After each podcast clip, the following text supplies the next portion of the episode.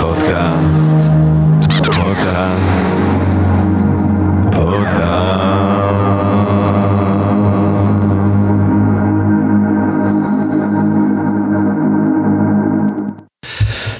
גבירותיי ורבותיי, ברוכות וברוכים הבאים לפודקאסט של Think and Drink Different, פודקאסט למי שאוהב לחשוב ולשתות. אני ג'רמי פוגל, ואנחנו רוצים קודם כל להודות לסמסונג נקסט תל אביב, קרן השקעות בתוכנה בשלבים מוקדמים, שמאפשרת לנו להקליט את הפודקאסט מהמשחק שלה בשרונה כחלק מתוכנית התמיכה בקהילת החדשנות והיזמות הישראלית.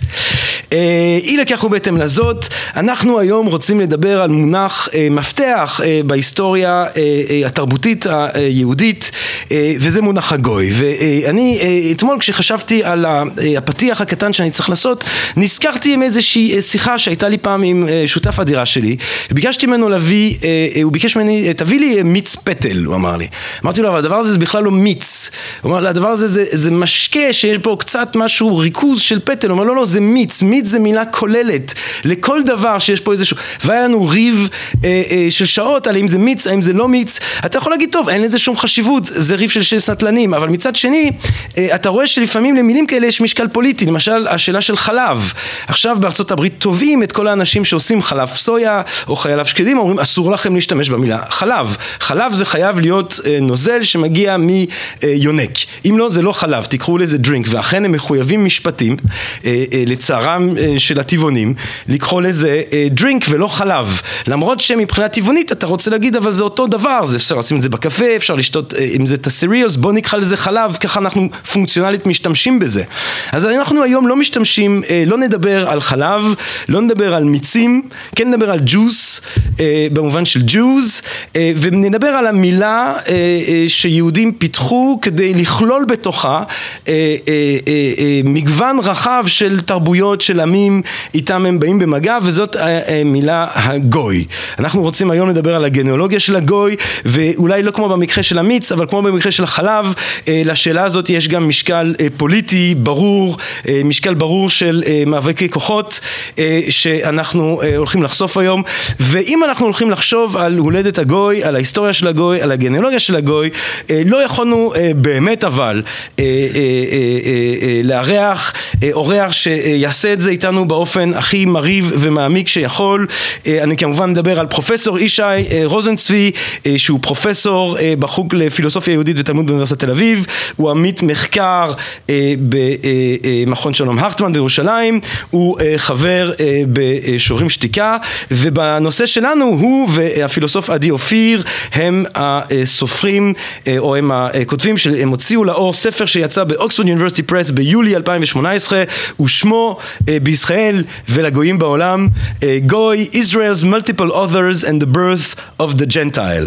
אי לכך ובהתאם לזאת, פרופסור ישי רוזנצבי, אני רוצה לברך אותך לשלום, uh, ברוך הבא כאן אצלנו בפודקאסט, אני גם רוצה להעיד כמישהו שזכה uh, לשמוע קורס uh, של uh, פרופסור רוזנצבי, אני תמיד, אנשים שואלים לסטודנטים, נו איך הפרופסור הזה, איך הפרופסור הזה, אתם אומרים, רוזנצבי הוא מפלצת, הוא מפלצת של ידע, מפלצת טובה של ידע, יש, הוא שוחה בחומרים האלה אה, באופן שהוא פשוט מרהיב ומרשים, לא רק בחומרים, גם על איך שהם התקבלו ומה שכותבים עליהם, אה, הוא גם אוהב לחצות כשמוקחן על הלוח אה, אה, אה, טקסט, ואז הוא מדבר מבתוך הטקסט, כשעל פניו האותיות, זה חוויה אה, מדהימה, שאותה אתם רק צריכים לדמיין, אבל אני בטוח שרק מהמילים אתם אה, תזכו לחוויה אה, מדהימה לא פחות. אה, פרופסור רוזנצבי, ברוך הבא. תודה רבה, אני שמח להיות כאן. טוב, אחרי הקדמה כזאת זה יכול להיות רק דאון היל. תראה, לרוב האנשים מקשיבים גם ככה דקה וחצי, אתה יודע. כן. סתם, לא הקהל שלנו, לא הקהל שלנו. אה, טוב, אז כדי לתקוף את הסוגיה הזאת, אה, אולי לתקוף את הספר שלך, אה, ישר מווריד הצוואר, מה המשמעות? מה המשמעות, מעבר לשאלה המחקרית, ואתה מתחיל את הספר, אתה אומר, זה תמוה באמת שבאופן מחקרי אנשים לא עסקו בשאלה הזאת באופן ישרית, מה המשמעות הרחבה, התרבותית, האינטלקטואלית של המהלך הכה עמוק שאתה ביצעת בשרטוט של הגנאולוגיה של המונח גוי. אז תראה, אה, אנחנו, אני אגלה לך סוד, אנחנו לא התכוונו שהספר יהיה אה, אה, על אה, הולדת הגוי. Mm. אה, חשבנו שהפרק הראשון אולי יהיה על הולדת הגוי, אנחנו נקרא אה, עשרה, עשרים ספרים שעוסקים בשאלות ההיסטוריות הללו, ואנחנו נסכם אותם, נוסיף מה שנוסיף, ואחר כך נעבור לשאלות קונספטואליות, כי הקונספט הזה מאלף אותנו, זאת אומרת, עצם הרעיון שיש שם אחד לכל אה, מי שאיננו יהודי, זאת אומרת שהאנושות מחולקת לשתי קבוצות, כמובן לא סימטריות. אה, אה, אה, מן הצד האחד יהודים, בני אברהם, יצחק ויעקב, ומהצד השני כל השאר, והכל השאר הזה, כן, מקבלים שם אחד שהוא כמובן שם שלילי, זה לא סתם שבימי הביניים השם הפך להיות אינו יהודי, זאת אומרת השם הפך להיות שלילי באופן מובהק. זה לא טריוויאלי, זה גם ברוב התרבויות צריך לומר בכנות לא קיים, כן? Mm. אין לצרפתים או לגרמנים או לבריטים שם לכל מי שאיננו צרפתי או גרמני או בריטי באופן בלתי תלוי לא בגיאוגרפיה ולא באיזשהו הקשר קונקרטי וכולי. יש תרבויות שיש להם, כן? יוונים כמובן היה שם כולל לכל מי שאיננו יווני. כן, ברברי. לאיראנים היה שם לכל, לאיראנים הקדומים היה שם לכל מי שאיננו איראני. Mm. אן איראן, כן? Mm. כל, אה, ל, ליפנים mm. אה, אה, יש, אבל זה, זה לא משהו, זאת לא תופעה טריוויאלית, זאת תופעה אה, היסטורית אה, קונקרטית שצריך לחקור אותה.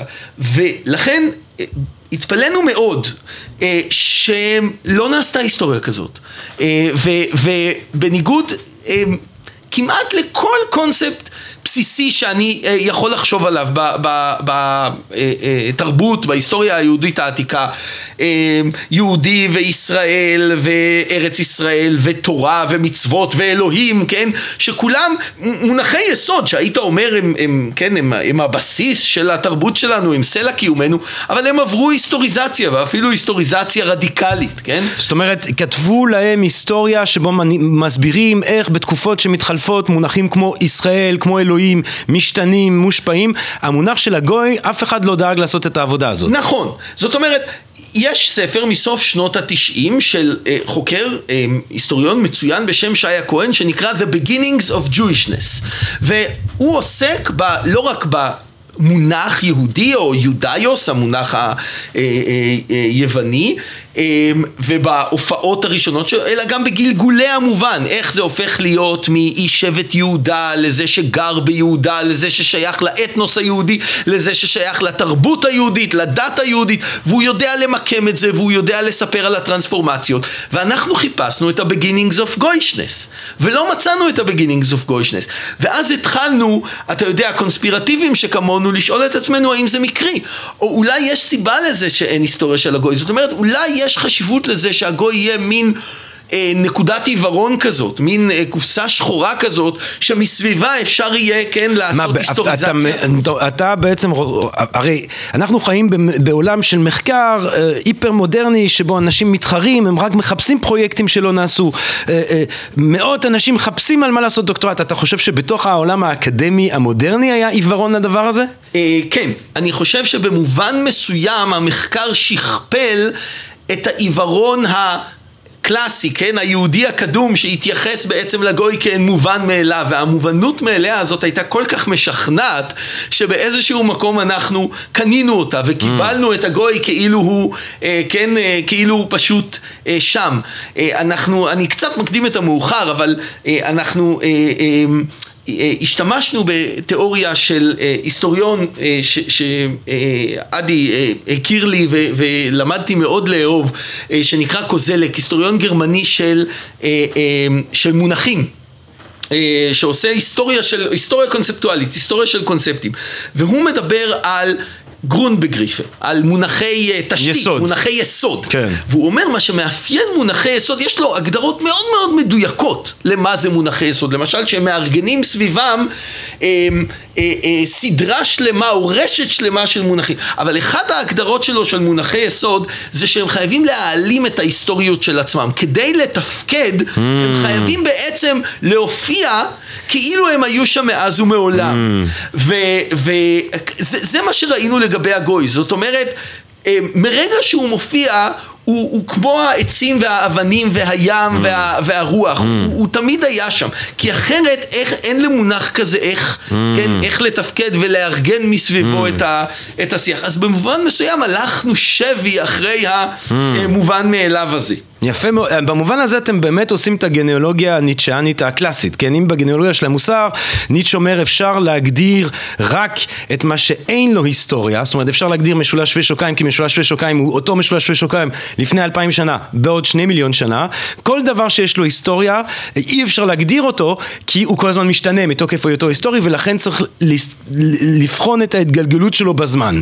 אה, ואתם בעצם בספר הזה בוחנים את ההתגלגלות בזמן אה, של המונח גוי עד להפיכתו, כמו שאתה אומר, א-היסטורי, אה, אה, או, או, או, או לכאורה הזה, אה, כן. שהוא ההיסטורי. הגניאולוגיה הזאת מתחילה במקחה. אמת. אז מה, מה זה גוי במקחה? טוב, אז uh, גוי במקרא זה עם, mm. ועם ישראל גם הוא גוי, הוא גוי קדוש, mm. נכון? ממלכת כהנים וגוי קדוש. יש שאלה האם יש הבחנה במקרא בין גוי לעם, אה, ספק, אה, אם כי אני, אני רוצה אה, לקפוץ ולומר שבתרגום היווני mm. הקדום למקרא, התרגום השבעים, הספטואגינטה mm. מן המאה השלישית לפני הספירה, mm. כבר יש הבחנה שיטתית, זאת אומרת הם עשו דבר מאוד מעניין, הם לקחו את, המונח גוי גויים, כן? Mm. ותרגמו את זה לאתנה, mm. העמים, ואת המונח עם הם תרגמו ללאוס, עם ישראל. Mm. ובעצם אין להם לאוי ברבים, אלא רק לאוס, כן?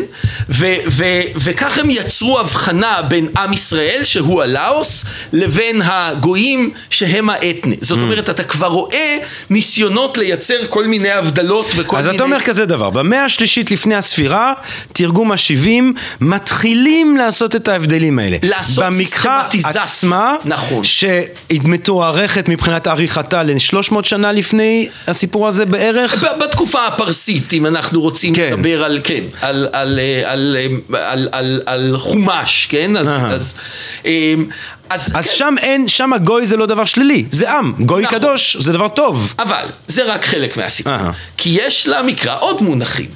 המקרא מדבר למשל על נוכרי. כן. כן? עכשיו, נוכרי אה, ב, ב, ב, במקורו זה פשוט מי שאתה לא מזהה אותו, כן? Mm. אה, מי שאתה לא מכיר אותו, אם תרצה, כן? כן? אה, אה, איך אומרת אה, רות לבועז, כן? אה, למה ראית להכירני ואנוכי נוכריה? כן. כן? אבל בחוק... עכשיו, זה יכול להיות מישהו... מעם ישראל שאתה לא מכיר אותו? בנרטיבים בוודאי, כן? יוסף למשל אה, נאמר ויתנכר אליהם, mm. נכון? אבל בחוק המקראי נוכרי הוא מי שאיננו מעם ישראל. Mm. אז כאן אתה כבר מתחיל לראות באמת הבחנות שיטתיות. אלא מאי? אלא שההבחנות האלה אינן בינאריות. באיזה מובן? במובן הבא. ראשית, לא כל מי שאיננו מעם ישראל הוא נוכרי.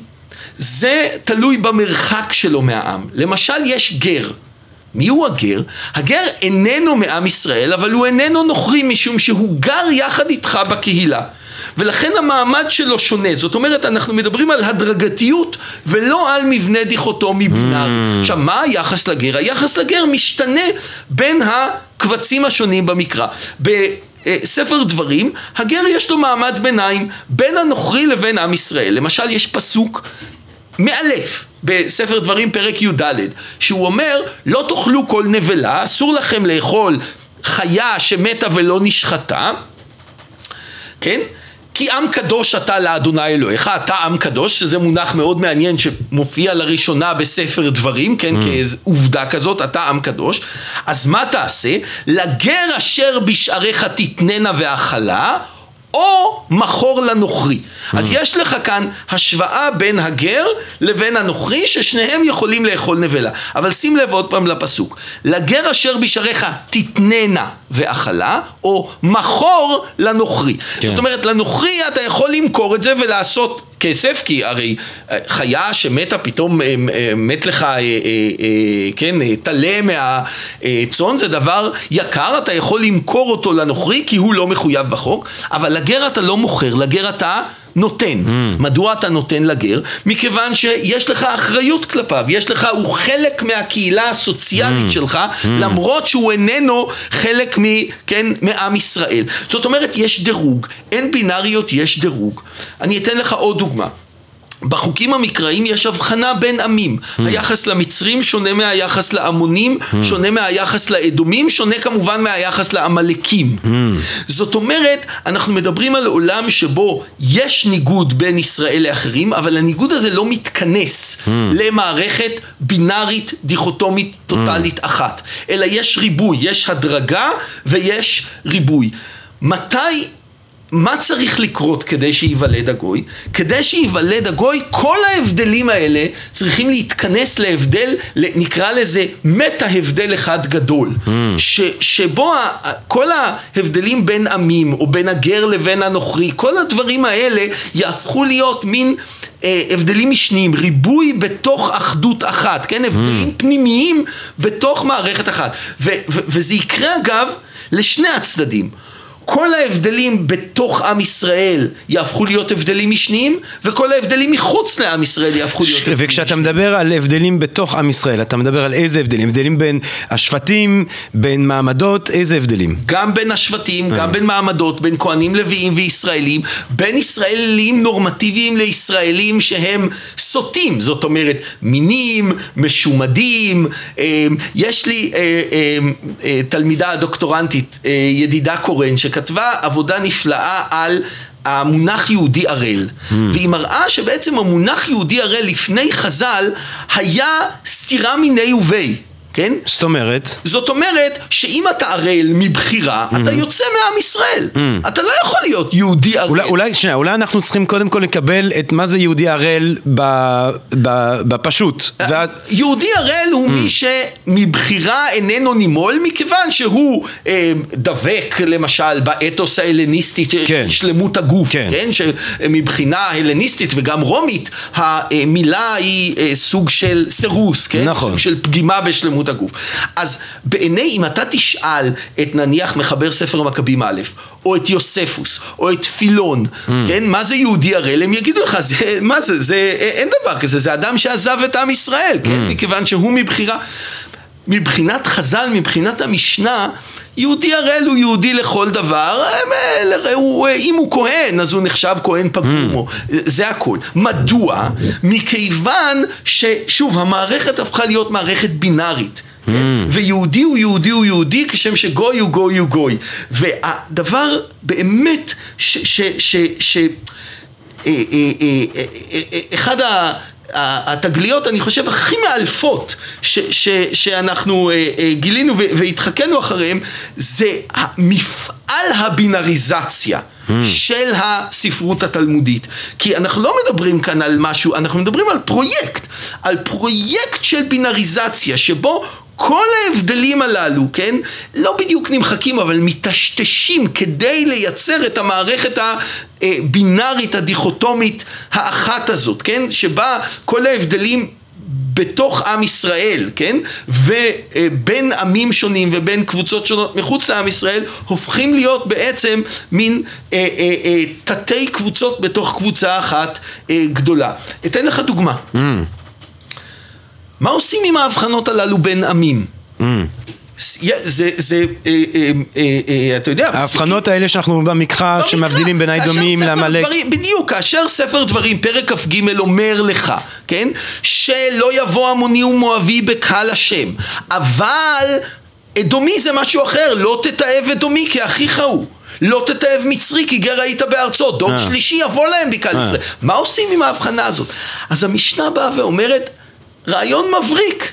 היא אומרת, אבל סנחריב, מלך אשור, כן, אנחנו מדברים עכשיו על המאה השמינית לפני הספירה, על, על גלות אשור, על גלות ישראל, הוא בלבל את האומות. הרי האשורים נהגו להעביר אוכלוסיות, כן, כדי למנוע מרידות, הם נהגו להעביר אוכלוסיות ול... ל, ל, אז מכיוון שסנחריב בלבל את האומות, כבר עמונים ומואבים לא במקומם, וכבר אדומים ומצרים לא במקומם. Mm. זאת אומרת, צריך לתת איזושהי היסטוריה שמצדיקה את המאמץ הקונספטואלי. נכון, אבל זה כמובן היסטוריה מיתית לגמרי, כן. כן, היסטוריה מיתית לגמרי שמאפשרת להם לעיין את כל ההבדלים כדי לשמר את ההבדל האחד.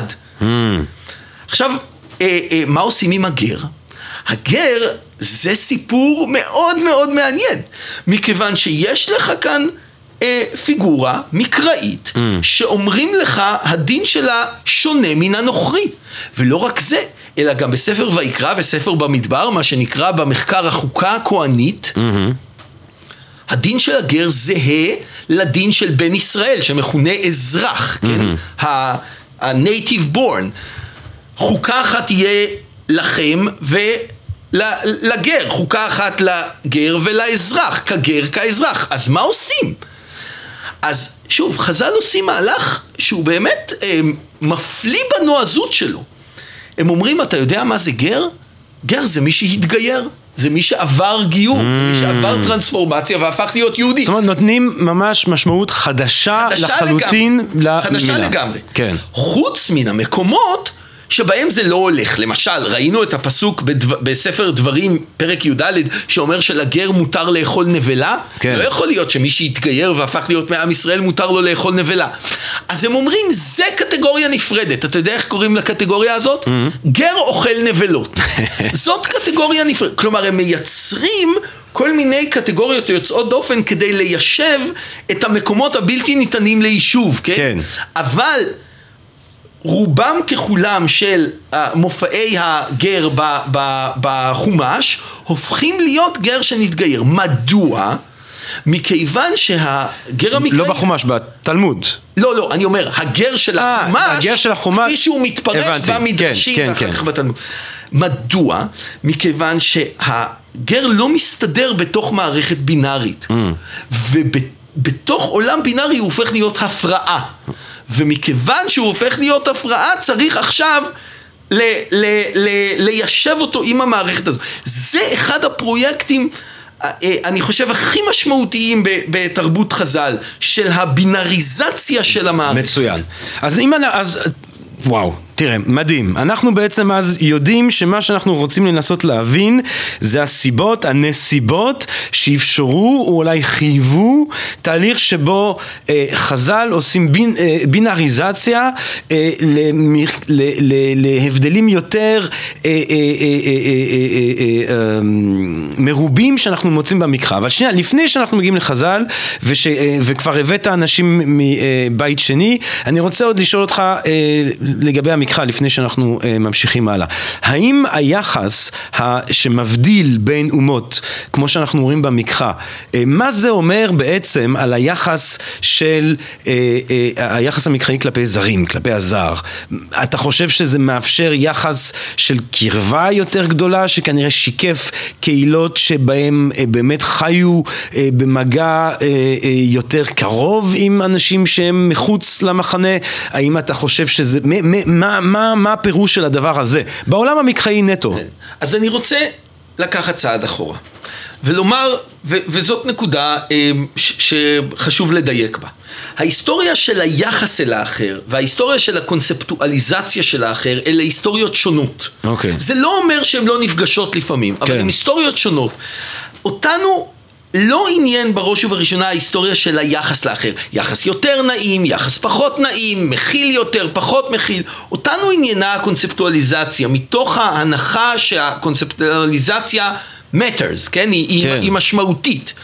עכשיו, זה לא אומר שעם הולדת הגוי בדווקא היחס יהיה יותר מכוער או אקסקלוסיביסטי או מרחיק או שוביניסטי. כן? זה לא שאין בכלל קשר בין הדברים, אבל אין איזה זיקה חד-חד ערכית. אפשר להיות מאוד נסטי גם לפני הגוי. הטענה שלנו... כמו עם עמלק, כמובן. אה, ל- למשל, כן. הטענה שלנו היא אחרת. הטענה שלנו היא שקורה משהו כשכל ההבדלים מתכנסים להבדל אחד. אמ, זה סוגר אפשרויות, בסדר? כן. זאת אומרת, מה שאנחנו רואים במקרא זה לא נחמדות או אי נחמדות, זה בעיקר ריבוי. בסדר? זה ריבוי של אפשרויות. אבל הריבוי הזה משקף עניין יותר אה, מדויק במי שסובב אותנו, מסיבות פוליטיות אולי? מה הריבוי הזה משקף? אז זאת שאלה מעניינת, זאת אומרת, כי אתה צודק שחלק מהריבוי הזה אה, אה, משקף גם איזשהו באמת, אה, נקרא לזה אה, סוג של... אה, ריאליזם, כן? זאת אומרת, אתה מסתכל, אתה רואה מסביבך ריבוי. ו- והקונספטואליזציה החז"לית הזאת ש- שפתחנו בה, אבל היא בעצם בסוף הדרך, כן? ה- ש- הסיפור שמעניין אותנו, אה, כבר בעצם מתרחקת מאוד מאוד מהעולם התופעות, כן? מכיוון שברגע שאתה רואה מישהו ואתה אומר גוי, כן? כן. אז אה, בעצם כבר לא, אה, אה, אתה מתעלם לגמרי מאיפה הוא, מה ההקשר הקהילתי כן. שלו, מאיזה קבוצה, מאיזה זה, זה, זה, זה באמת שם שהוא ריק לגמרי מבחינה זו. אז אתה צודק, ו, ו, ובהחלט במקרא רואים סוג של סקרנות. אפשר לקרוא לה סקרנות אה, אתנוגרפית אם אתה רוצה, כמו הרודוטוס, כן? שמעניין אותך מי כן. זה, מי הקבוצות, אז אמנם אני קורא לכולם אותם. ברברים, כי הם מברברים, לא מדברים יוונית, אבל מעניין אותי מה קורה במצרים, מעניין אותי מה קורה בפרס. נכון, ולא רק שמעניין אותי, אלא גם אני יודע שהם שונים, ואני יודע, ורודוטוס טורח להגיד את זה,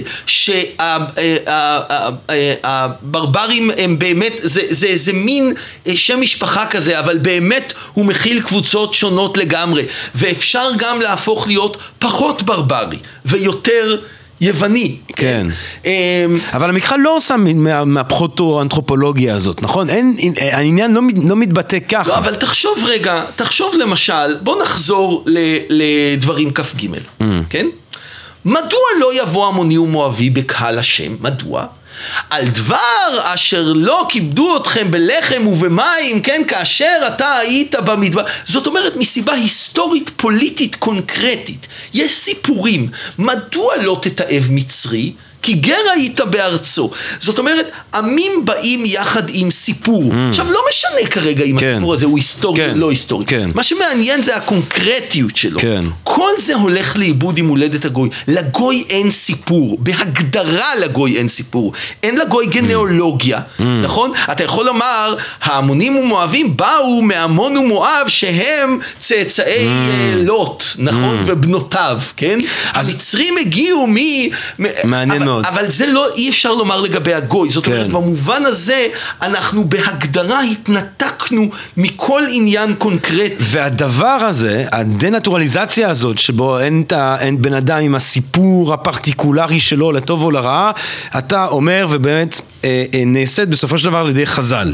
נכון. עכשיו אמנם אנחנו מארחים את המוקדם, אבל אולי כמה מילים על מי הם החז"ל הזה. כי בסדר. אני חושב שרוב הציבור החילוני חושב יהדות, חושב את המקחה, כן, את הספרייה הזאת שאנחנו מכנים אותה מקחה, אה, אבל אז פתאום יש את חז"ל, אתה יכול לתת, אתה יכול להכיר לנו אותם לכמה רגעים? כן, אז חז"ל זה לא בדיוק שם מחקרי, כן? כן. זה השם המסורתי בעצם אה, לאפיין אה, ספרות שלמה.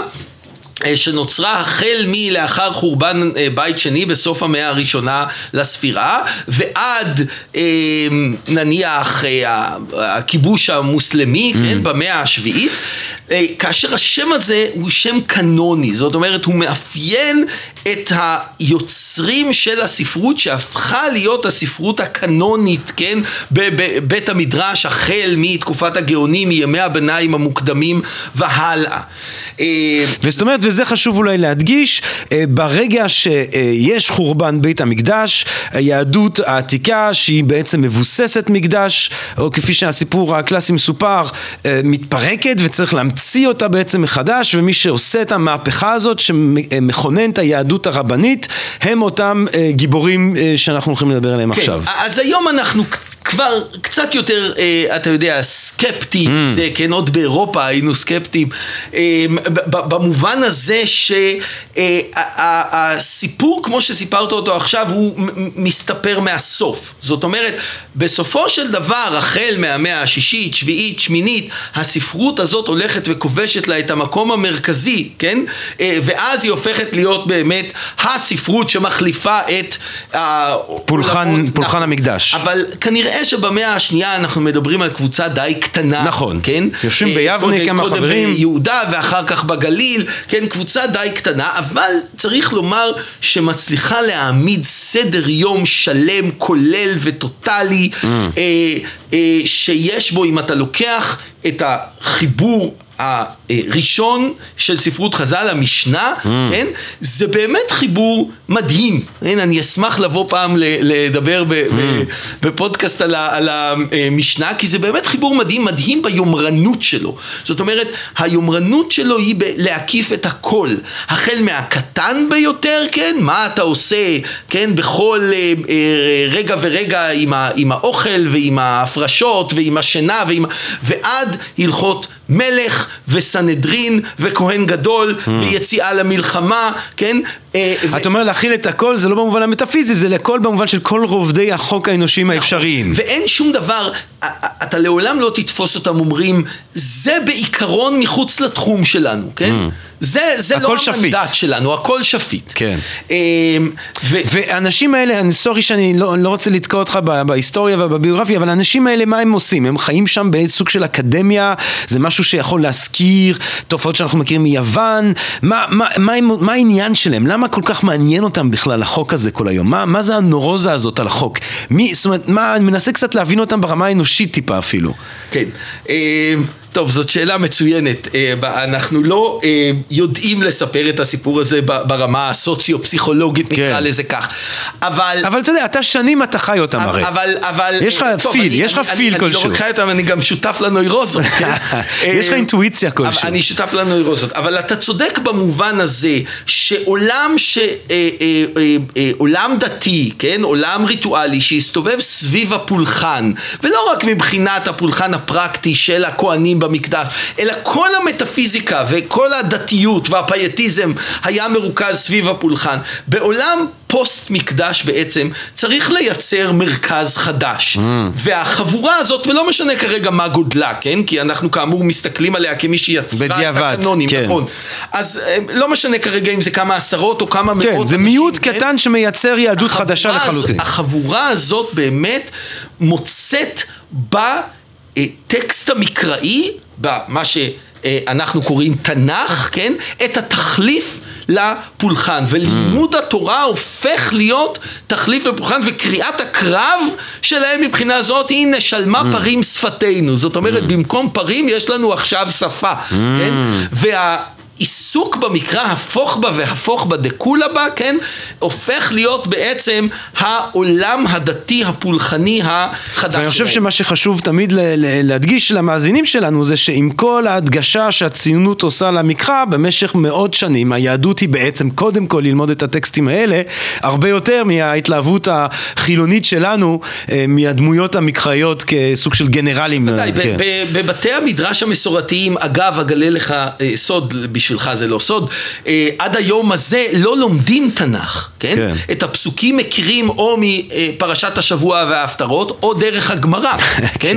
אה, זאת אומרת, התנ"ך במובן הזה הוא באמת המצאה ציונית, שכמובן נמצא את זה מהפרוטסטנטיות, כן? אה, כן. ומהחזרה אל, ה, אה, אה, אל המקרא, זאת אומרת, הסקריפטורה. בכלל העניין שלנו בתנ"ך זה בכלל בא מהגוי. בוודאי, בוודאי. עכשיו, אז, אבל אז אוקיי, אז אנחנו קצת עכשיו אולי, יש לנו איזשהו פיל לאותם, אה, אה, אה, לחז"ל, הקבוצות המצומצמות, המאוד מאוד אה, אה, אליטיסטיות, האינטליגנציה היוצאת דופן אה, במאה הראשונה, השנייה, השלישית לספירה, אה, שעם ה- הנורוזה החוקתית הזאת, מתרגמים את המקדש שהלך לידי מקדש פנימי, שהוא כל כולו אה, אה, אה, אה, אה, חוקים שכוללים את הכל. מה האינטרס שלהם ביצירת הבינאריות הזאת? למה דווקא הם האלה ש... כי יש להם הרי את, הקונספטואליזציה, לא חסר להם. הם היו יכולים לעשות יופי טופי קונספטואליזציות, להבדיל מינים ושונים של גוי. למה להם, מה האינטרס שהפיכת הגוי למילה כללית לכל סוגי בני אדם שהם לא יהודים? מה האינטרס? מה... טוב. Where's the money? Where's the money אתה, trail? אתה אה, הולך ישר אל הלב, מה שנקרא, כן. כן. שואל את השאלות הקשות. אז תראה, קודם כל, אה, הערת הערה ואני רוצה להיאחז בה. אמרת, הם יודעים לעשות יופי של קונספטואליזציות, והם היו יכולים, כמו שהם יוצרים מערכת בינארית, הם היו יכולים גם לפרק אותה. כן. כן? אז זאת הערה מאוד חשובה, כי... אה, הם אומני קונספטואליזציה, אבל שום דבר בקונספטואליזציה זה לא מכריח שהיא תהיה דווקא בינארית. הם היו יכולים לפרק אותה לעשר קבוצות, בדיוק, למאה קבוצות, כן. כמו שהם עושים למשל אה, אה, במסכת קידושין, עשרה יוחסין עלו מבבל, כן? עם ישראל מחולק לעשרה יוחסים, או עשר קדושות, או עשר טומאות, כן? הם היו יכולים להבחין הרבה מאוד אה, אה, מערכות, אבל הם רוצים את המערכת הבינארית הזאת. עכשיו, מה הם מרוויחים מזה? אז כמובן שהיסטוריונים, השאלה הראשונה שהם רוצים לדעת זה למה. אה, אנחנו לא יודעים. אה, אה, אנחנו, אני מתכוון, אדי ואני, אה, זה לא היה מוקד העיסוק שלנו. מוקד העיסוק שלנו היה באמת to trace, כן, לעקוב אחרי ההולדת. אבל אנחנו כן אה, אה, שיערנו כמה השערות.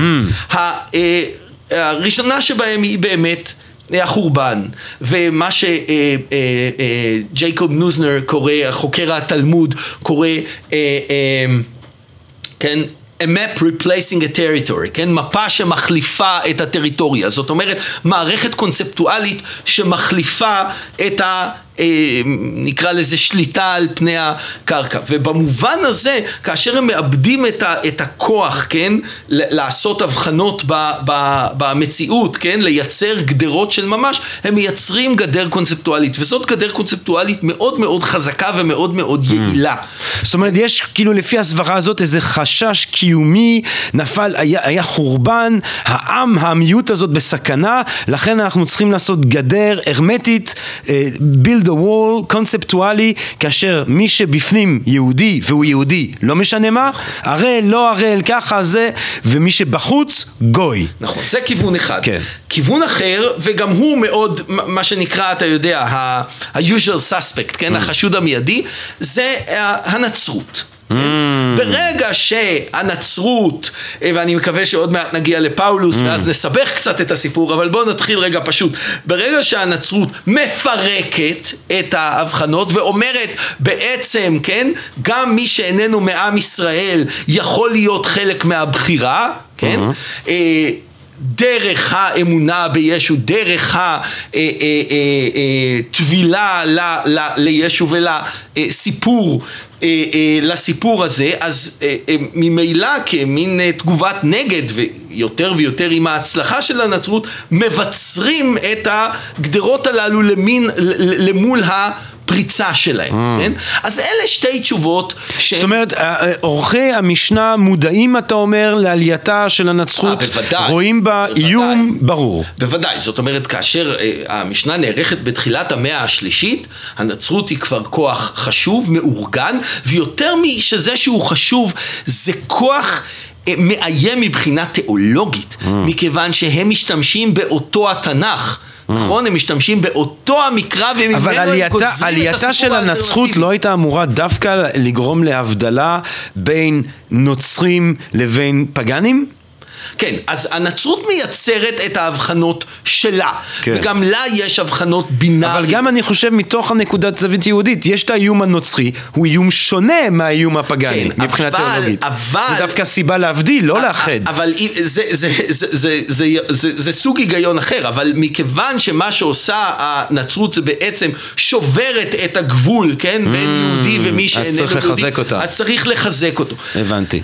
עכשיו אפשר ללכת לכיוונים נוספים, ויש גם שעשו פולו-אפ, כן, ל- ל- לעבודה שלנו ולקחו את זה למקומות אחרים, למשל למול הקונספטואליזציה הרומית, כן, יש, אפשר לקחת את זה לכמה מקומות. אבל אני רוצה להדגיש משהו, והוא ש... ש אה, הפרויקט שלנו באמת היה אה, ל... ל ל- ל- להראות, כן, to trace, כן, לעקוב אחרי הולדת ה- אה, אה, הקונספט הזה. אה, ומבחינה זאת, הסיבות נראו לנו משניות אה, מכמה טעמים. קודם כל, אנחנו לא בדיוק יודעים לספר, כן, סיפור כן. אה, סיבתי, אה, לא יודעים, אני מתכוון, זה, זה, יש, כאן, יש כאן איזו ציפייה תמימה, כן, שאפשר לומר, אה, זה גרם לזה, כמו בפיזיקה אה, כזאת אה, לינארית. אחד.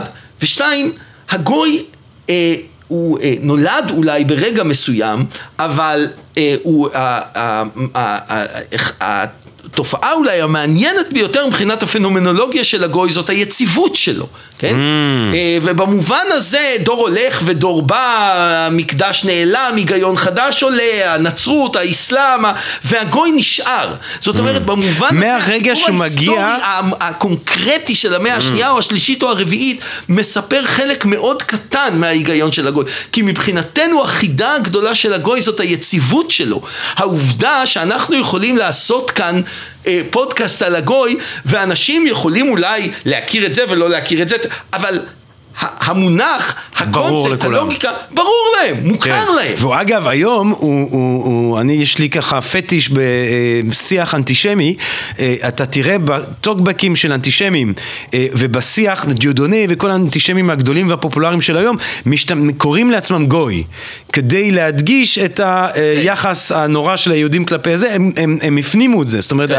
המונח הזה כל כך חזק, שגם אה, אה, אה, בשיח האנטישמי הוא הפך להיות דרך לזהות אותי כאנטישמי. אם אני אומר לך גוי, אז זה ברור שאני מתכוון ליהודים שמתייחסים אלינו אה, וכולי כן. וכולי. אבל לא רק בשיח האנטישמי, הגוי הוא קונספט מאוד חזק, גם ב...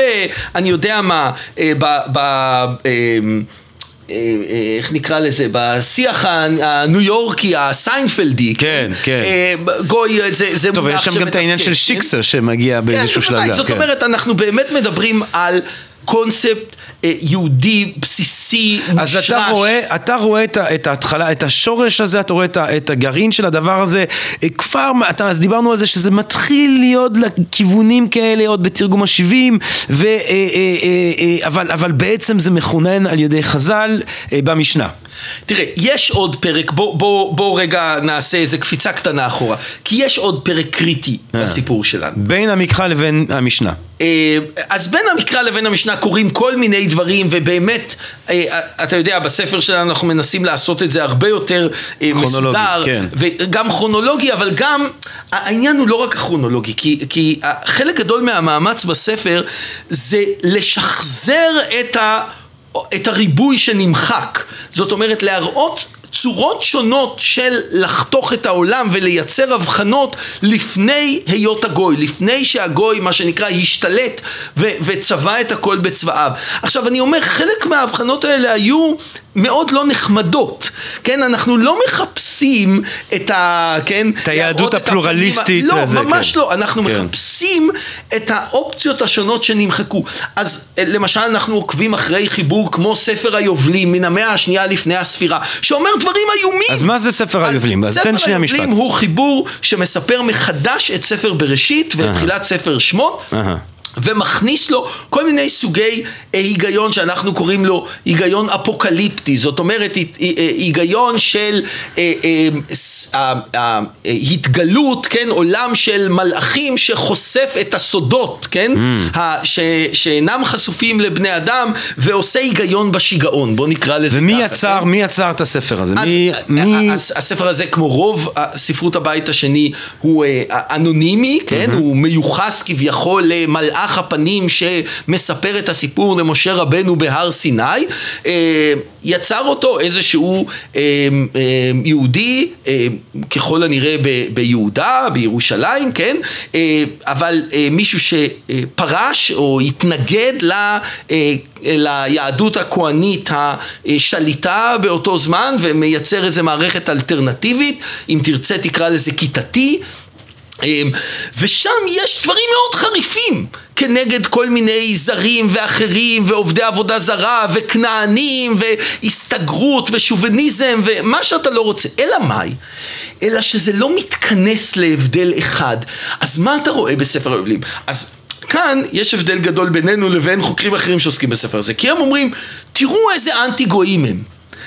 ואנחנו מסתכלים על אותם טקסטים ואומרים, תראו, זה לא מתכנס. תראו כמה הם פטפטנים, תראו כמה הם צריכים לדבר, וכמה הם צריכים להסביר, ולומר הכנענים הם כאלה, ועובדי עבודה זרה הם כאלה, והצאצאים של אלה הם ככה, והצאצאים כן. של אלה הם ככה, כי אין להם, במונחים פוקויאנים, כן, אין להם את הטכנולוגיה הזאת של הגוי. כן. במובן הזה הגוי הוא קודם כל טכנולוגיה מאוד מאוד חסכונית. אתה שואל למה הגוי, הוא הצליח, למה הגוי הצליח? כן. אני חושב שבראש ובראשונה, כי הוא יעיל. כן, זה מושג יעיל. פטנט מאוד, כן. למה פטנט מצליח? כן. כי הוא, כי הוא יעיל, מפשיט נכון, את נכון. המציאות, אז כן. יש כאן משהו שהוא גם מאוד חסכוני, הוא גם self-explanatory, הוא מסביר את עצמו, כן? הוא כן, מכיל כן. בעצמו כבר את היסוד, אתה לא צריך להסביר למה אני צריך להיפרד מהגוי, או להיבדל מה... כי הוא גוי. אבל כן? אני לא יכול שלא להרגיש מכל הדברים האלה, נגיד באמת עכשיו אתה מביא ספר היובלים שעדיין מנס... שעדיין מתייחס אה, לכל זר לגופו, עדיין מכבד אותו עם הזהות של האחר, אתה לא, אתה לא יכול מכבד שלא... אותו, זה חזק, אבל זהו, כן? אבל, אבל- אבל, המינימום, כאילו לפחות זה, לפחות אני, אני מתייחס אליך... מכיר בו. מכיר בו, בדיוק. לפחות אני מוכן להכיר בשונות שלך. אתה לא יכול שלא באמת לראות אולי במהלך ש, של הסתגרות. זאת אומרת, באמת מהלך של הסתגרות. אני כבר לא מסתכל החוצה. בחוץ זה, זה, זה המבול, זה גוי. נכון. אה, באיזשהו מובן נכון, זה, זה באמת מהלך שבו אה, אה, מין בית המדרש מלהטט באיזה קונספטואליזציה שבה באמת העולם הריאלי, כן, תחשוב על האגדות האלה על גוי אחד. כן, כן. אה, מה זה גוי אחד, כן? הרי, הרי אה, אתה צריך להגיע לכזאת רמת הפשטה, כן? זה יכול להיות סיפור קונקרטי לגמרי, אבל הוא לא מסופר לא על אדם ולא על כן. קבוצה ולא על עם, אלא כן. במובן הזה באמת אנחנו מגיעים כאן לשיא של הפשטה, וזה הכוח שלה. זאת כן. החסכוניות שלה, וזה הכוח. אבל אני רוצה עוד... חו"ל, נסעתי לחו"ל. נכון, כן. נכון. אה, שזה גם מונח חז"לי כמובן, כן. חוץ לארץ. נכון, כן? כן. ש- ש- והוא גם בינארי. כן, כן, לחלוטין, אה, כן. אז אה, אה, אני רוצה עוד שלב אחד, תרשה לי, וזה פאולוס. אהה. שאול התרסי. כן. אה, שהוא בעצם... ה- אה, אם תרצה, ושוב בדיעבד, אנחנו את הכל מספרים מהסוף, נכון? Mm. אה, המייסד של הנצרות, הוא לא ידע שהוא מייסד של הנצרות, הוא לא ידע מה זה נצרות, כן. כן? אבל הוא זה שבאמת היחידי מבין השליחים שלא פגש את ישוע נכון, אה, אה, זאת אומרת, פיזית, לא פגש כן, אותו בחייו, כן? אה, אה, אה, אבל אה, אה, פאולוס הוא זה ש- שבאמת אה, עושה את המהפכה במובן הזה שהוא אומר, הגאולה איננה מוגבלת ליהודים, אלא לכל המאמינים, כן. ולא זו אף זו, אלא שכל המאמינים הופכים להיות בעצם צאצאי אברהם, כן. כן? דרך ה- מבטל את ההבדל בין אישה לגבר, אה, עבד, איש חורים, ישראל, לא ישראל. נכון. מבטל את כל הדברים האלה, כולנו אחד בתוך אה, כריסטוס. נכון. עכשיו, למה פאולוס הוא חלק מהסיפור שלנו? מכיוון שאם אם תסתכל על ההיסטוריה הרגילה של פאולוס, כמו שאמרת לפני רגע, פאולוס מבטל את ההבדלים. אבל אנחנו שמנו לב למשהו נורא מעניין, שבהתחלה נפנפנו אותו, אבל הוא המשיך להציק לנו. והוא שפאולוס משתמש במונח גויים, הוא משתמש בהם ביוונית, אתנה. אתנה, כבר, כמו שאמרנו בתרגום ה-70, זה עמים. עמים זרים. אבל פאולוס משתמש באתנה, שזה רבים של אתנוס, לא במובן של עמים, אלא במובן של יחידים, אינדיבידואלים, כן? הוא כותב מכתב לקהילה של מאמיני ישו ברומא, והוא אומר להם, אני כותב אליכם אתנה. כן? גויים. כי אני מחויב, אני שליח, כן? אפוסטולוס לכל האתנה. עכשיו, הם לא יודעים שהם אתנה, הם חושבים שהם רומים, נכון? למה הוא מתעקש שהם אתנה? למה אתנה זה המונח הכי פופולרי שלו, הרבה יותר מאשר יוונים וערלים, כן? אלה מונחים שהוא משתמש בהם, אבל המונח הפופולרי ביותר שלו זה אתנה. כן, ככה הוא גם ידוע, זה שמבשר לעמים, נכון, לאתני, כן. נכון, הוא מבשר לאתנה, הוא שליח לגויים. כן. זאת אומרת שפאולוס, לפני שהוא מבטל את ההבדלים, שזה הסיפור שכולם... מניח את ההבדל. יוצר את ההבדל. יוצר את זאת ההבדל? אומרת, פאולוס, עכשיו, אם תחשוב על זה רגע, ג'רמי, זה נורא הגיוני, שהשליח היהודי הראשון בהיסטוריה לגויים, צריך לראשונה להמשיג את הגויים. אז רק שנייה. אתה בעצם בא ואומר שהבינאריזציה המוחלטת שאנחנו מתחילים לשים לב אליה במשנה ואחר כך בתלמוד היא, מבו... היא, היא, היא, היא בכלל רעיון של פאולוס? אז זה קצת, אז זה קצת יותר מורכב היחס בין חז"ל לפאולוס. אני אומר שיש להם מטרים, שיש להם, אם תרצה, מטרים. מבשר. יש להם? יש להם מתחים משותף לפאולוס ולחז"ל, לא, לא, או, או פאולוס הוא שלחז"ל- המתחים כן, לחז"ל? אני אומר שלחז"ל יש מטרים. האם חז"ל הכירו את פאולוס? הם בוודאי לא קראו את האגרות שלו, אבל הוא היה באוויר. כן? הוא היה באוויר. אבל למה לא להניח שהוא פשוט מדבר את השיח המקובל בזמנו בירושלים? או, מכיוון שאתה רואה את המאמץ שלו. תראה, איך אנחנו רואים חידוש? זה נכון גם לגבי חז"ל וגם לגבי פאולוס. כשאתה רואה מאמץ, כשאתה רואה מפעל של תרגום, כשאתה רואה משהו שהוא בעצמו מניח שהוא לא מובן מאליו, שהוא צריך לספר להם שהם גויים, שהוא צריך לעשות להם את התרגום ולומר, מה שהמקרא אומר שהגויים יבואו לירושלים, כלומר העמים יבואו לירושלים, זה אתם. כלומר, אתה רואה את מפעל התרגום, אתה רואה את המאמץ המושקע אצלו בבינריזציה. והוא לא משתמש במונח גוי אף פעם ליהודים? לא, בוודאי שלא. אתנה, אלה הם הזרים, כן? והוא אומר להם, אתם אה, אה, אתנה ואתם אה, אה, כאלה וכאלה, ואני עכשיו בא לגלות לכם. עכשיו, למה? אז אנחנו מציעים את ההסבר הבא. כי שוב, פאולוס הוא השליח הראשון שיוצא אל ה... אל הזרים, כן? לבשר להם את הבשורה שגם הם עכשיו יכולים להצטרף לסיפור, כן? הסיפור של ההבטחה והבחירה והגאולה שנמצא במקרא. עכשיו הוא שואל את עצמו, איך הם יבואו? איך הם יצטרפו לסיפור? הרי הם לא חלק מהגנאולוגיה, הם לא בני אברהם, יצחק ויעקב, איך הם יבואו? הם לא יכולים לבוא בתור יהודים כי הוא לא מוכן שהם ימולו. Hmm. הם לא יכולים לבוא בתור בני אדם כי אנחנו לפני קאנט ואפילו לפני הרמב"ם, כן? כן? אנחנו נמצאים בעולם שבו אה, ההבחנות האתניות וה... וה, וה פרימורדיאליות, כן, כן. כן. אז הנה הוא בא עם רעיון גאוני, הם יבואו בתור גויים. אותם הגויים שישעיהו וירמיהו אומרים mm. שהם יבואו באחרית הימים לירושלים, mm. כשהם מתכוונים כמובן שכל העמים יבואו, יחידות פוליטיות, כן. קבוצות. זה אתם, הוא אומר. אחרית הימים הגיעה, mm. וזה אתם. אבל אתם אז, תבואו. אז אם הם גויים, למה חשוב לו גם להדגיש שהם בעצם הופכים להיות חלק מישראל ברגע שהם או, מתנצחים? זאת אומרת, הוא יוצר את ה... שניים האלה, mm-hmm. כן? כדי לומר השניים האלה הם אחד בישו, כן? Mm-hmm. הוא יוצר בעצם את המערכת הכפולה, ואז אומר, אבל המערכת הכפולה הזאת היא סוג של אה, אה, אה, קמופלאז', כן? היא סוג של מיראז', כן. היא, אבל היא בעצם מתבטלת, כן? היא מתבטלת ולא מתבטלת. יש כאן משהו מאוד מעניין. אז אנחנו מוצאים כאן סיפור כפול.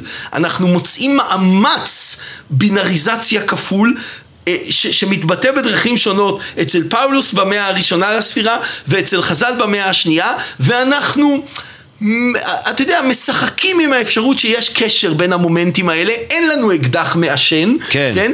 אבל אנחנו משחקים עם, ה, עם האפשרות שיש קשר, וזה גם מאוד משעשע אותנו לחשוב שבעצם הגוי נוצר, כן, אה, כן, אה, אה, כן לא אצל... הגויים הראשונים עשו את ה... אה, כן, אז, אז יש בזה משהו מאוד מעניין ב, כן. בהיפוך הזה. אבל תראה, אה, באמת מה שמעניין אותנו זה לא סתם המומנט ההיסטורי הזה או האחר, אה, אלא באמת היציבות של הפנומן הזה. כן. אז שנייה, אז אני רוצה להגיע ליציבות ואני גם רוצה להגיע להשלכות של החשיבה הזאת על, אה, על היהודים אה, היום, על המצב הפוליטי שלנו כאן, אבל אני רוצ, אנחנו חייבים שנייה לבקר בבבל, אנחנו חייבים שנייה אה, קצת תלמוד, חייבים. אם אתה מתראיין אצלנו בפודקאסט, אתה חייב להגיד קצת על התלמוד. כן. משהו. אז קודם כל תגיד באמת משהו על התלמוד. אמרת משנה, דיבר, מה זה תלמוד? כן. אז... אז במשפט. אה, אה, אוקיי. אז אה, אחרי שהמשנה נערכת, היא הופכת להיות מהר מאוד טקסט קנוני, זאת אומרת עכשיו העיסוק במרכזי הוא הלמידה. לא, במרכזי הלמידה העיסוק הוא כבר לא בפרשנות ה... מקרא, כן? אלא בפרשנות המשנה, כן? המשנה הופכת להיות טקסט היסוד ועכשיו לומדים אותה ומפרשים אותה. אלא שעכשיו אה, בתי המדרש מתפצלים לשני מרכזים. מרכז אחד נמצא אה, בגליל, כן? בישיבה בטבריה ובמקומות אחרים.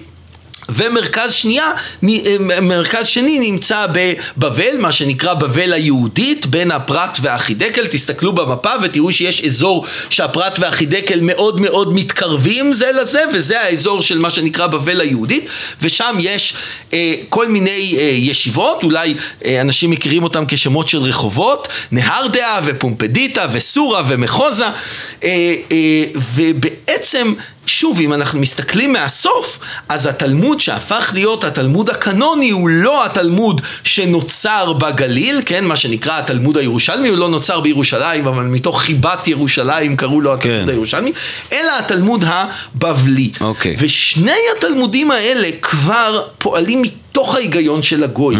זאת אומרת, עבורם הגוי הוא כבר המובן מאליו.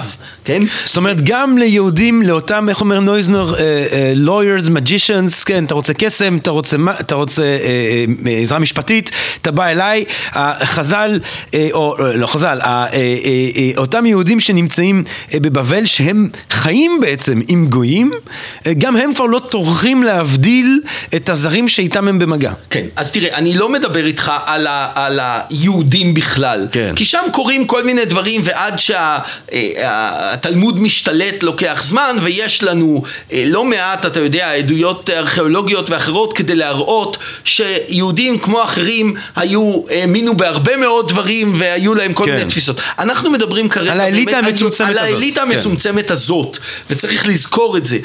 היא פועלת כבר מתוך ההיגיון של הגוי, ובמובן הזה אנחנו, אני רוצה לומר, אה, אה, אנחנו אה, הכרחנו את עצמנו להיות קצת חרשים לניואנסים. אני אסביר לך למה אני מתכוון. חוקרים נורא אוהבים להראות שבתלמוד הבבלי יש כל מיני יחסים לגוי, יותר מכיל, פחות מכיל, יותר שוביניסטי, פחות שוביניסטי, יותר... אנחנו בכוונה היינו חרשים להבדלים האלה כדי לראות את היער מבעד את המבנה, לעצים. אתה רצית לראות את המבנה ולא את השיפוט. בדיוק. כי באמת השאלה הפוליטית הדחופה ושוב האנטישמים זה לבוא עם קטעים מהתלמוד ויש קטעים מזעזעים כלפי הגוי. אתה אומר, אני לא רוצה בכלל להיכנס לשאלה המוסרית אם אמת. תרצה, אני רוצה להבין נכון. עצם הקטגוריה שאיתה אנשים... אה, כן. ומבחינה זאת, תראה, אנחנו מסתכלים על אותן תופעות שהסתכלו עליהן חוקרים אחרים ושופטים אותם הפוך. אתן לך דוגמה.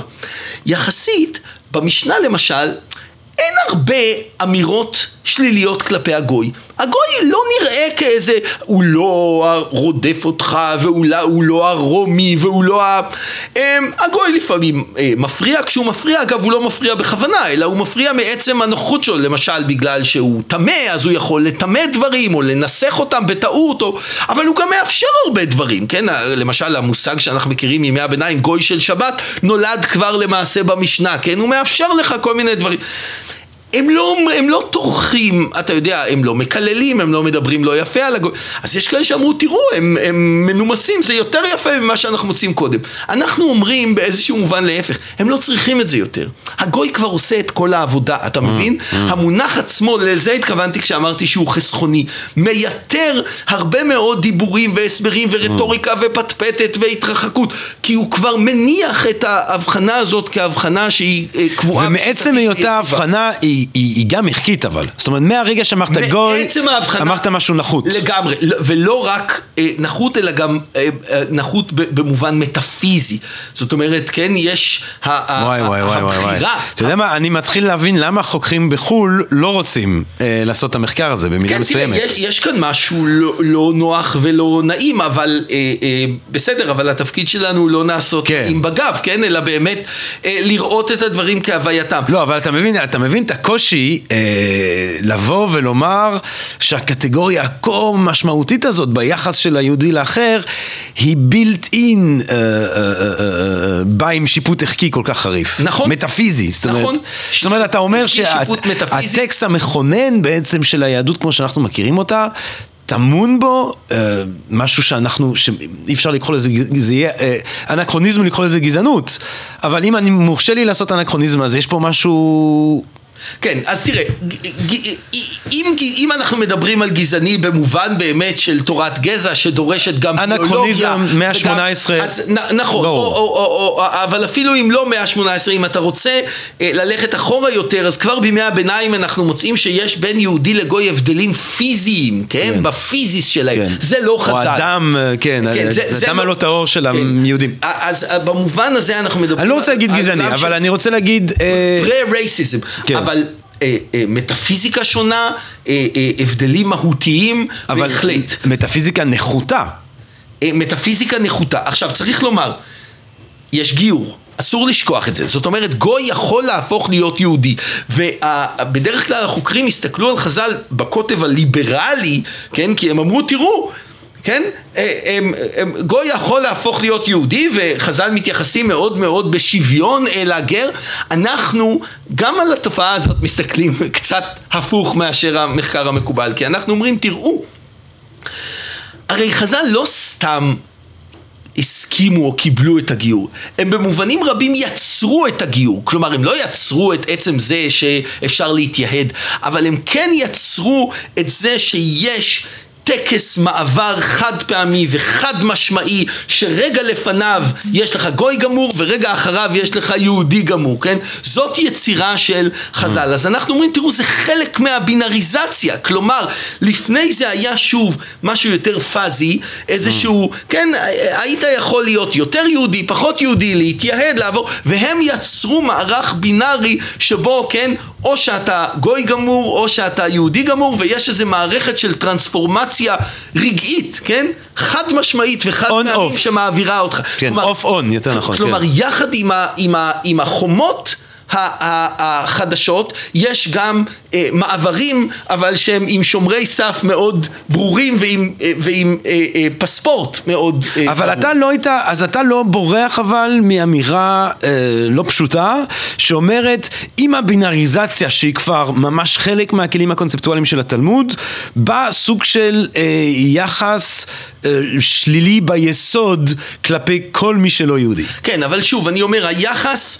אה, זה פחות עניין אתכם? לא, והוא גם לא נגזר ישירות, כי אתה יכול גם לגלות יחס מאוד אנושי אל הגוי, ועדיין אתה נמצא בתוך המשחק של, ה, אה, של הגוי. ואותנו מעניין...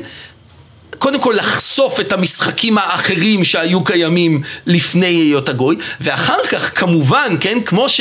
אה, אה, כן, כמו שהזכרת את ניטשה, כן? אז כן. ניטשה אומר, אם משהו נולד הוא יכול גם למות, כן? כן. אם אני חושף את הגנאולוגיה של, ה, של האדם, כן? כן? של ההומניזם, אז אני בעצם כבר נמצא בשלב פוסט-הומניסטי, כן. במובן הזה שאני כבר מנבא אה, אה, אה, או, או, או יכול כבר להמשיג אפשרויות אחרות. אז ברגע שאנחנו אה, מבינים שהגוי נולד, אנחנו גם מבינים שהוא יכול למות. זאת אומרת שאפשר לחשוב על... אה, אה, אה, יהודי שאיננו נמצא בתוך מערך בינארי אלא כחלק מריבוי. אה, אז הנה.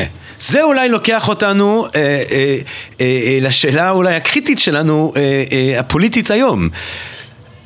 למה הוא לא מת, הקונ... לא הגוי, חס וחלילה, הקונספט של הגוי, איך זה באמת, שזה קצת כמו סיפור ההתפתחות הפסיכוסקסואלית אצל פרויד, הגעת לשלב הגנטי השני ובום, זה שאר החיים. אז הגענו אה, אה, אה, אה, לתלמוד, הגענו לגוי התלמודי, ואז אנחנו ממשיכים ללא שום שינוי אה, בכל התמורות שעברו לעם היהודי, וימי הביניים פה, והמודרנה המוקדמת שם, וה, והציונות שם, והקומוניזם ופה, וכל ערבי ארץ ישראל, ומלחמות פה ומלחמות שמאל, ואנחנו פה, אתה ואני ב-2019, והגוי חי וקיים ונושם. אז אולי שתי שאלות לי אליך.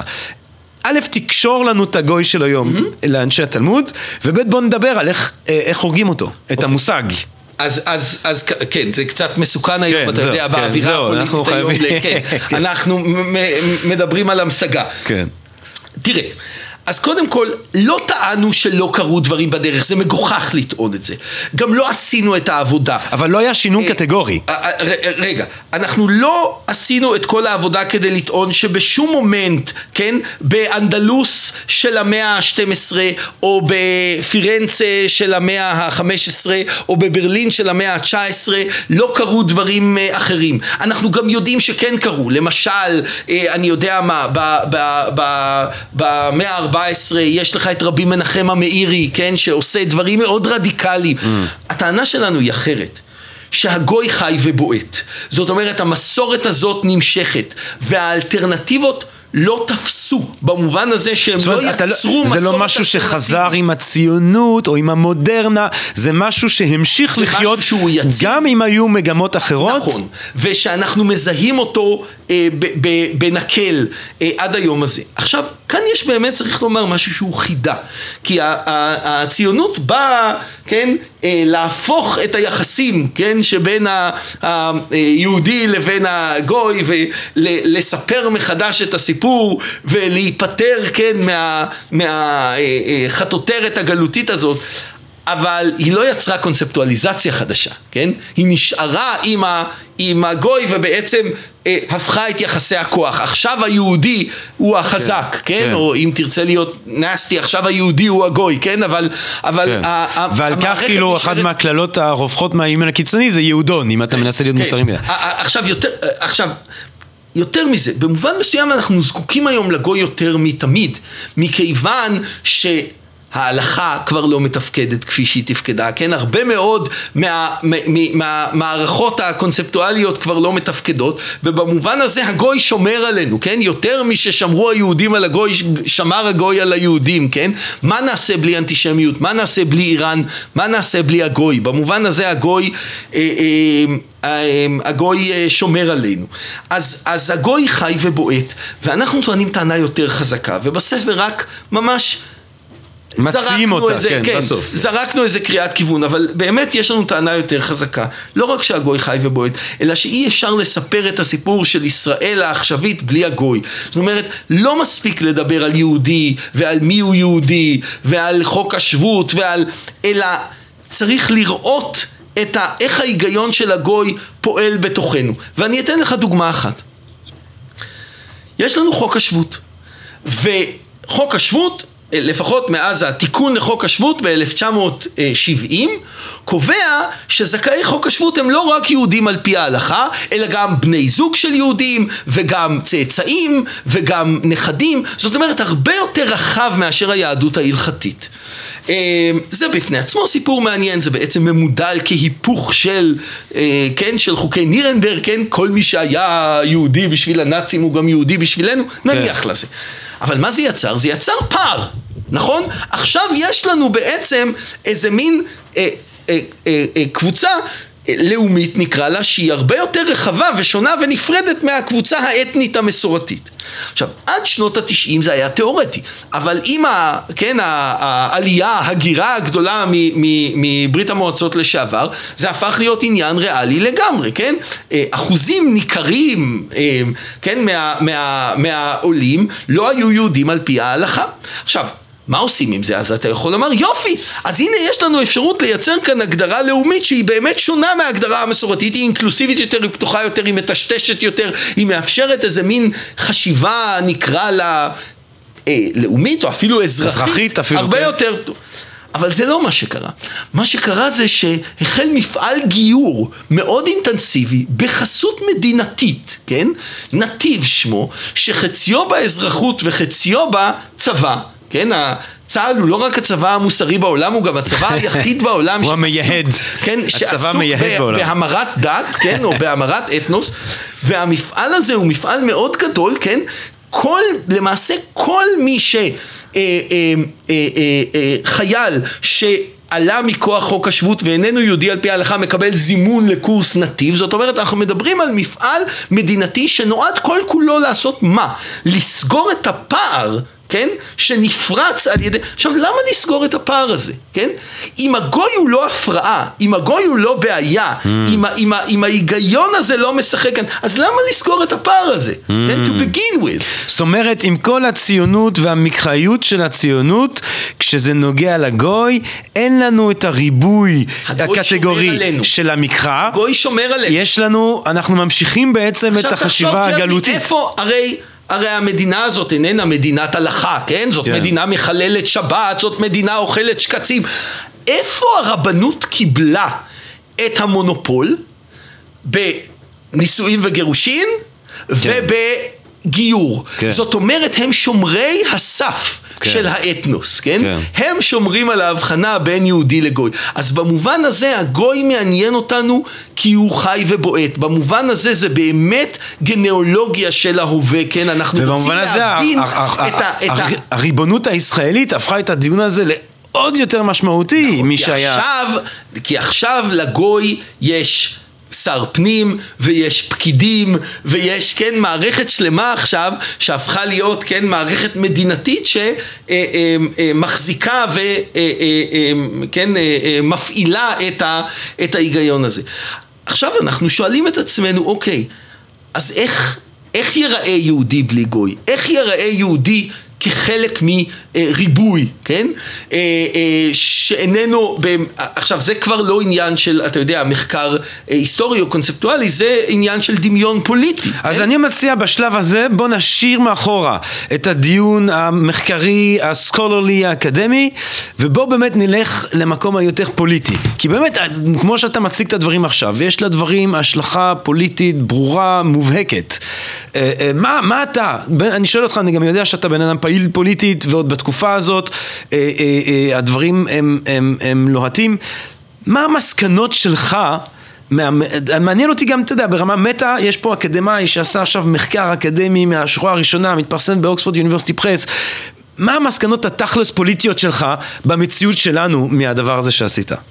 טוב, אה, קודם כל, ש, שכאמור, אנחנו מדברים על קונספט מאוד מאוד חזק, שאין לי ספק שעד שלא נלמד לחשוב אותו מחדש, אנחנו נהיה שבויים בתוך המארג אה, אה, כזה לפותים בתוך מארג כזה אה, אה, של הבחנות שלא יאפשר לנו בעצם לראות את עצמנו, כן, כ- כחלק מריבוי mm, בתוך זה, משפחת אנחנו הם וזהו, כן. נכון, ו- ובמובן הזה החלום, הפנטזיה, תראה אני לא משלה את עצמי שחוקרים עושים הבדל בעולם, כן. אבל אם אתה שואל מה הפנטזיה של ההיסטוריון, אה, הפנטזיה של ההיסטוריון זה שלעשות רלטיביזציה כזאת, להראות שמה שנראה לנו כמו משהו שהוא מששת ימי בראשית, כמו האטום, כן? או כמו ה... אה, אה, יש לו סיפור, כן? כן. זה, זה ממילא לאפשר לחשוב עליו, והמחשבה... יש לו הולדה ו- ויש לו גם אה, מוות. ובמובן הזה, אני, אני, אני, הקריאה היא דווקא באמת...